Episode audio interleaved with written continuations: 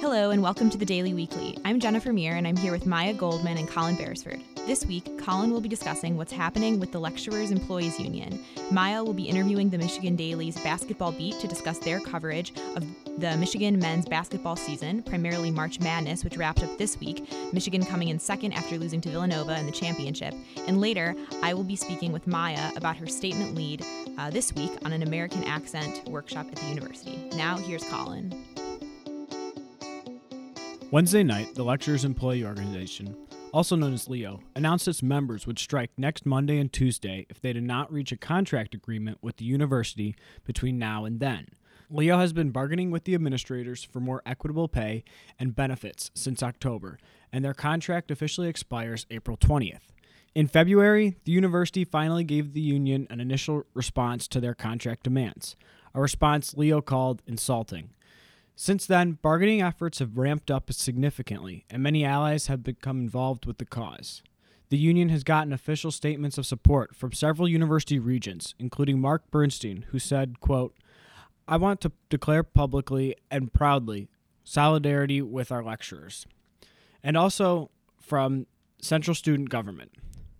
University spokesperson Rick Fitzgerald told the Daily last week, quote, the university believes strongly that the collective bargaining process is effective and there is no need for Leo to call for a strike. End quote. And as it turns out, there's a law in Michigan that says public employees, which would include university lecturers, cannot go on strike. But according to the Leo blog, the union feels, quote, compelled to take action after months of administration not making movement towards our proposals, end quote. Unless significant bargaining process is made between now and Monday morning, LEO members and many allies will begin picketing at locations all across the university to draw attention to their cause.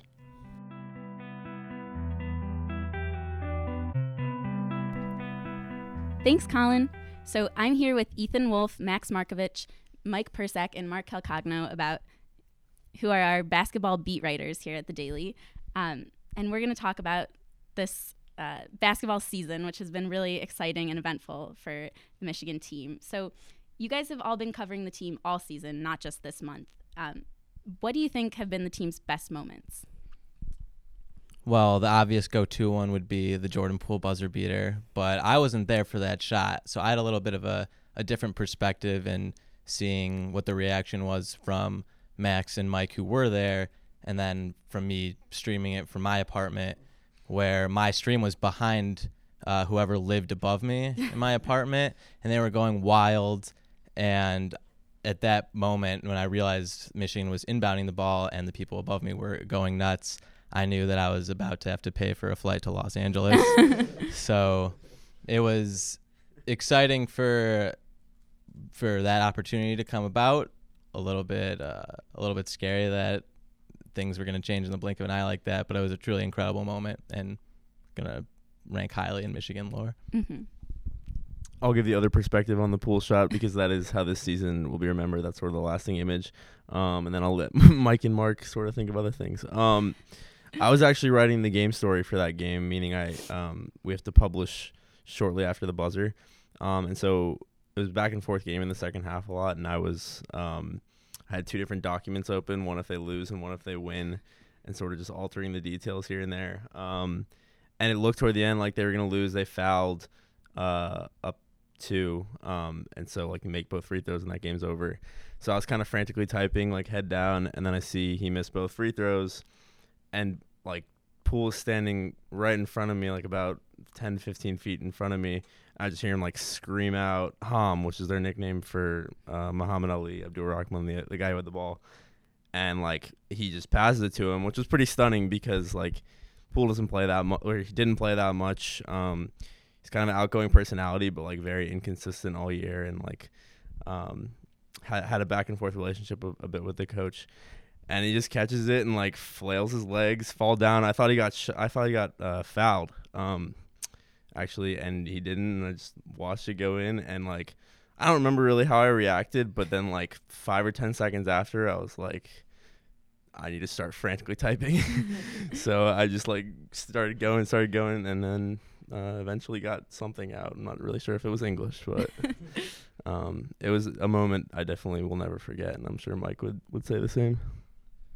I'll I'll uh, speak to a different moment, but one thing I do want to mention, uh, I want to give a shout out to Ethan Sears, uh, who was one of our freshmen, uh, who was sitting right in front of Rob Rob Gray's, player on Houston. He was sitting right in front of their family. He and I were, and after Poole hit the shot, uh, he stood up and was had like his hand over his mouth, and um, and ESPN flashed to like show Rob Gray's family, and Ethan was just like standing like awkwardly, awkwardly in in the, in the shot. Great moment, great moment in daily history more than anything.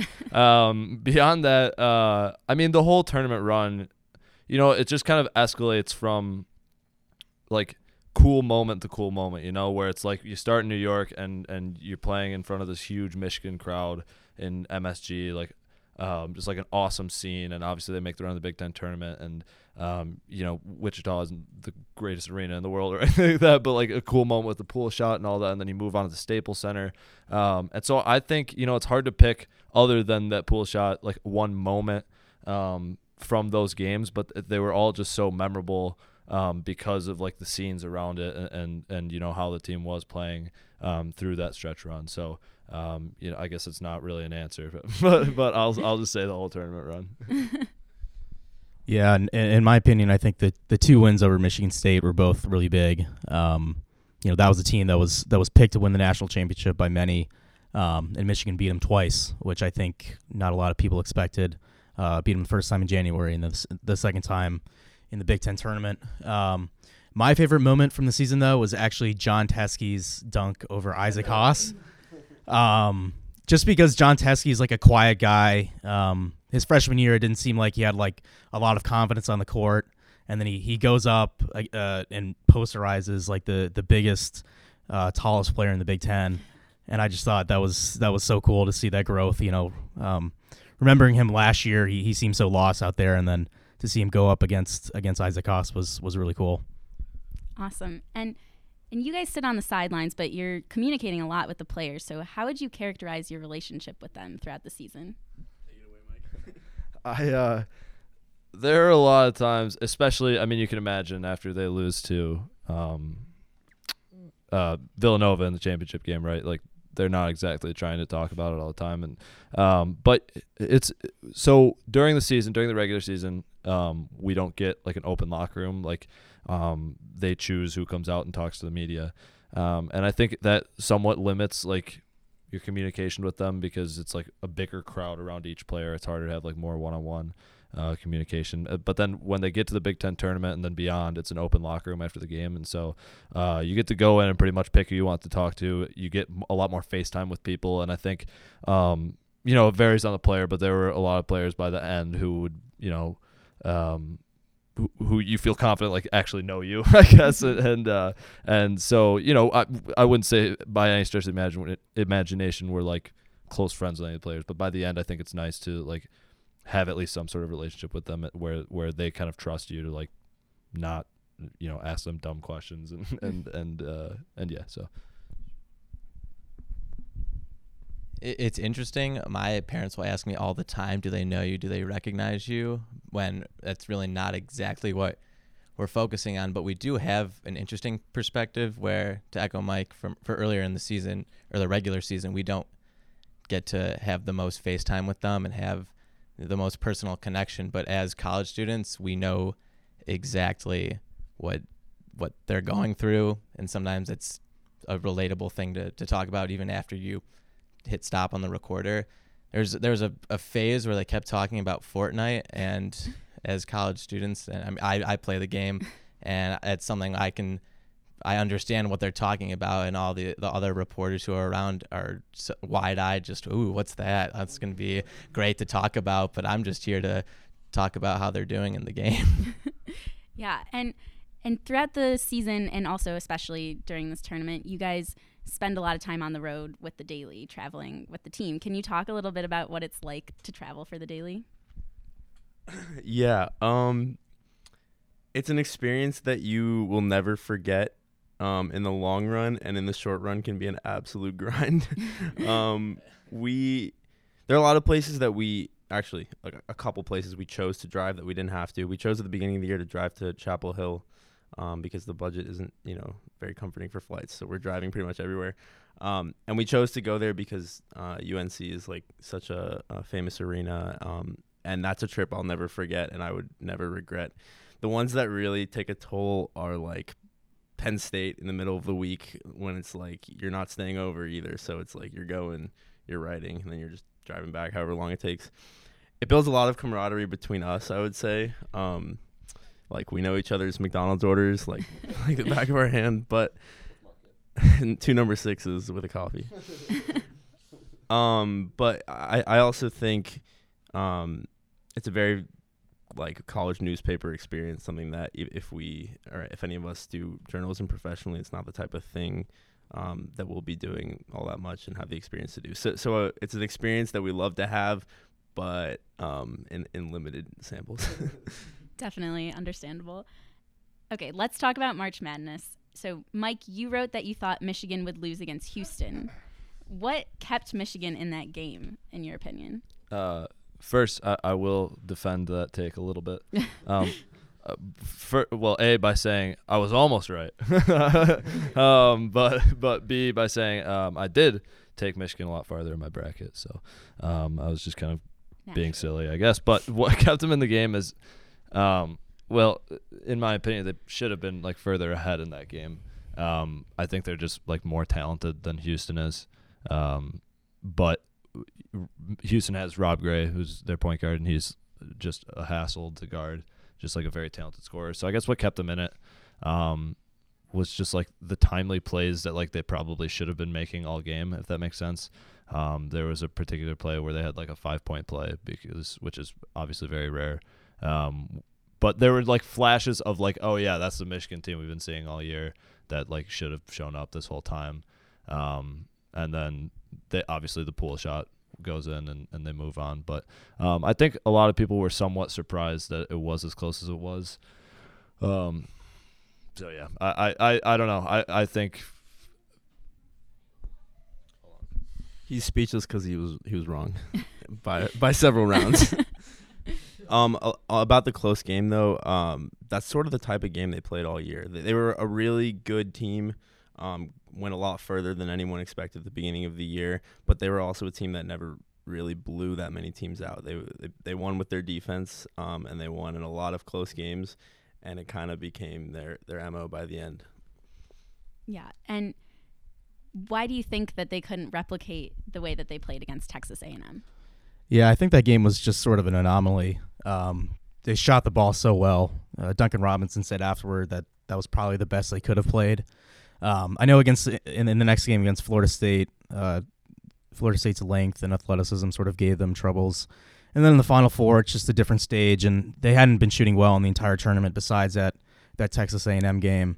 Um, I don't think it's anything to do with their offense. Maybe just a little bit some some defensive looks that gave them some trouble and then it's it's hard to hit as many shots as they did in that Texas A&M game. So I, I think it's somewhat understandable how how you know that game was not like one that they could have played on and on through throughout the tournament. Yeah, and speaking of Florida State. Um, with 11 seconds left in the Florida State game, Florida State head coach Leonard Hamilton called for his team not to foul despite being down by four. So, why do you think he made this call? My, I have multiple theories about this decision, and the first is possibly indicative of his interview after the game. He simply did not know that he should be fouling, and he simply gave up. Uh, another theory is that he had money on the game, and the line was four and a half, and he had to keep it that way. Uh, another theory, which it would I think is impossible to take all of these factors into consideration. I mean, Duncan Robinson, the team's best free throw shooter, got the ball with around 10 11 seconds left. They foul him, and there's maybe seven or eight left. He likely makes both of them. And then Florida State, a team that hasn't shot well from from three all season, has to get two miracles in a row, and to tie the game only. I I'd say that they just knew to throw in the towel at that point. So those are my possible theories. I think it's less a psychological breakdown of Leonard Hamilton as it is him completely mishandling his timeouts. I think, he, called his last timeout with like over two minutes left. And when you don't have timeouts late in games in college basketball, like they're still college basketball players who are like our age, um, and they forget a lot of things. So, so like they had missed a shot on that possession and they're looking up and it's like 10 seconds and like they may might maybe don't know to foul because they haven't had a huddle with the coach in like several minutes. Um, that's my working theory. Um, but we we may may never know. Yeah, well, those all seem like good theories. Um, let's talk about the atmosphere inside the Alamodome. What was it like during the Final Four game against Loyola? I think it's just stunning when you walk in to see that many people watching a college basketball game. Uh, Crisler holds, I'm going to get this wrong, but 9,000? No, it's more than that. Yeah, uh, okay, whatever. Crisler holds like 13,000, and they, to be quite honest, don't fill it. Um, and but when you go, what? It's, it's a fact. Um, but when you walk in that stadium, it's it's yeah. When you walk in that stadium, it's it's seventy thousand or so people, and it's packed. Um, and so like there are people in like the far corner, in the top, you know, in the top row of the top deck, and they're like they're there, and it's like stunning. Just like when you walk in to see that many people for for you know you see it for football, but not necessarily for basketball. And what did it feel like uh, during the championship game when we were losing what did it feel like during the championship game when Michigan was losing to Villanova? Um, I think I can speak for all of us in saying like, so so Michigan started out right. They get the 21-14 lead, and and um, I didn't expect Michigan to win that game. I just thought like Villanova was a lot better heading into it. Um, and then you know Michigan gets out to that lead, and it's like oh you know, and maybe they're maybe this is another game like Texas A&M where they just like play out of their minds and like they they beat Villanova.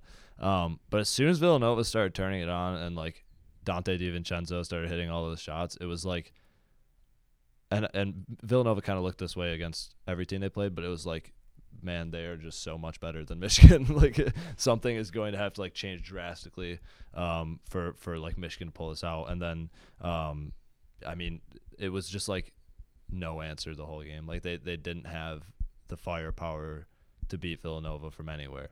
Um, and, and you know Wagner kind of got taken out of the game from by by Spellman. Uh, seemed like mentally, and, and, he wasn't able to like produce how he did against Loyola, and so um, yeah, I mean it just it just was like so overwhelming for Villanova, to just like dominate Michigan pretty much the whole game. To add on to that, I think that there were just a mil- a million different ways that Villanova could win. So like they won the game before by making however many threes they made. They won a tournament record. I think they made a tournament record for threes, but um, and they won like with their their their, their point guard was player of the year. He didn't even play that well in the national championship game, and they still won handily because they could win in like five different ways. And Michigan kind of needed to play the Texas A&M game in order to have a chance, um, and they went three for 23 from three instead. Um, so I, I think if they played 20 times, Michigan might win 18 or 19. I mean, Michigan might win one or two, and Villanova might win 18 or 19. Yeah, just to add on about uh, Villanova's point guard. I mean, he's the national player of the year, and you could probably make the argument that he might not even been, be the best player on that team, truly. Um, so, yeah, I mean, Villanova just had so much firepower, and to have a guy like DiVincenzo come off the bench and score 31 points, you know, I, I don't really know how Michigan would have won that game. And the season is over. Um, but and some of you guys are writing next year, some of you guys won't be. But as journalists, as sports journalists, what are you looking forward to most for the next season? I think first off, um, Mo Wagner's decision. Uh, last year, he he um, entered into the NBA draft and then pulled out uh, once he got some feedback on his on his defense and rebounding. It seems like he'll go pro this year. Um, enter the draft. Uh, but as far as next year, they have one of their best recruiting classes in a while. That should be really exciting. Um, and then just to see the the growth of some of the players this year, um, Jordan Poole, Isaiah Livers, Xavier Simpson to take a next step. Ibi, yes, Ibi Watson, um, Big John Teske, um, Brent Hibbitts, Luke Wilson, C.J. Baird. We'll see if C.J. Baird can hit another three in March Madness next year. Um, but yeah, I mean, they, they should still be a good team next year. Um, in some in some early preseason polls or, or way too early, whatever preseason polls, they're they're ranked about 21st. But you know, if, if the last couple years are any indication, um, it seems like Beilein is able to to you know figure it out by the end of the season. Um, so I'm excited to see if he, he can do that again next year. personally, I, uh, you know, when we're making this run uh, as journalists, uh, we watch from from from the uh, from the game, right? Uh, personally, uh, if Michigan could make as deep a run, and we could experience the riots, that'd be great. Because I mean, the underrated part is as journalists, we don't get to riot. You know, uh, we we're at the game. There are no riots at the games, and like. I'd like to speak for all. Like riots are cool. I'm about riots. I would like to riot. Well, thank you so much, guys, for stopping by. um, hopefully, uh, next year's season will fare a little better. yeah, thank you.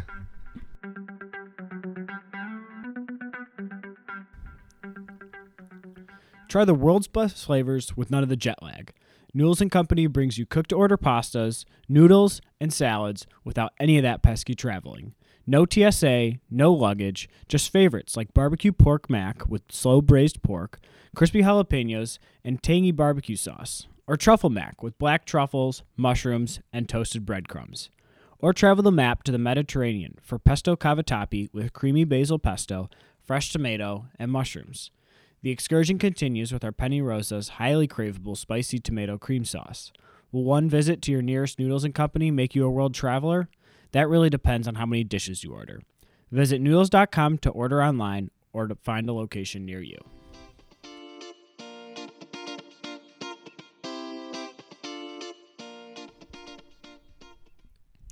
Thanks, Colin. I'm here with Maya, who wrote this week's statement lead about an American accent workshop at the university led by speech pathologist Gordon Cranen.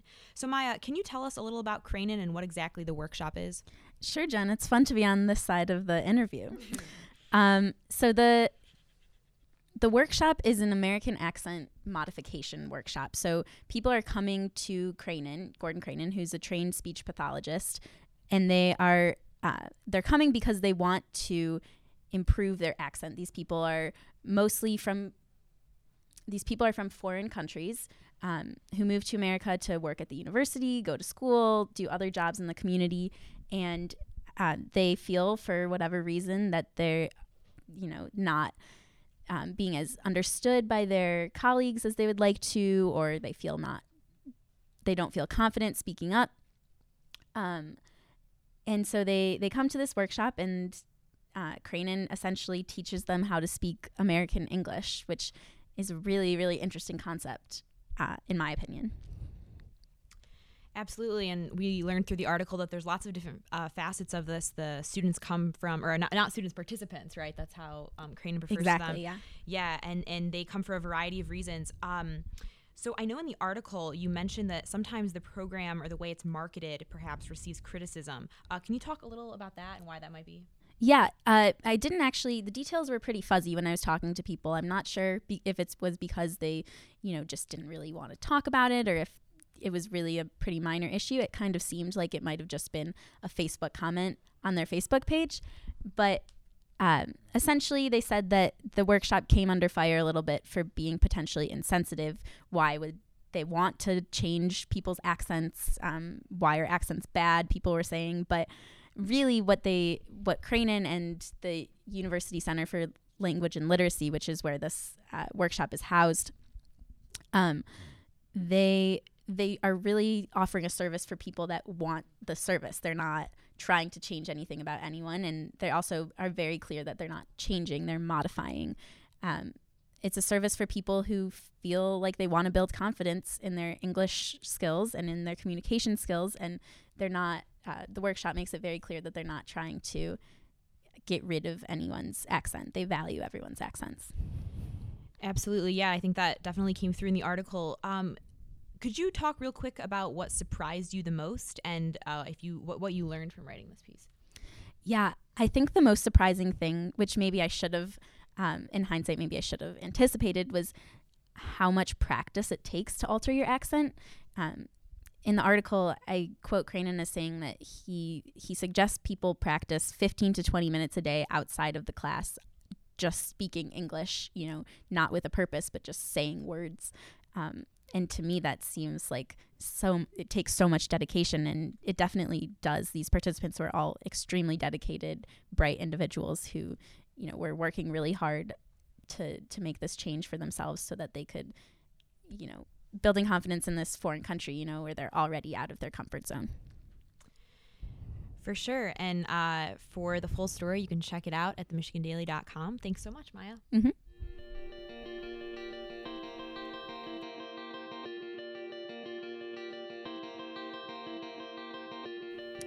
This week in news, the Daily covered students' disappointment that a watered down race and ethnicity course requirement does not live up to expectations. Also, in academic news, last month, LSA Dean Andrew Martin sent out an email to LSA department chairs informing them that the LSA Executive Committee will halt the production of new LSA minors.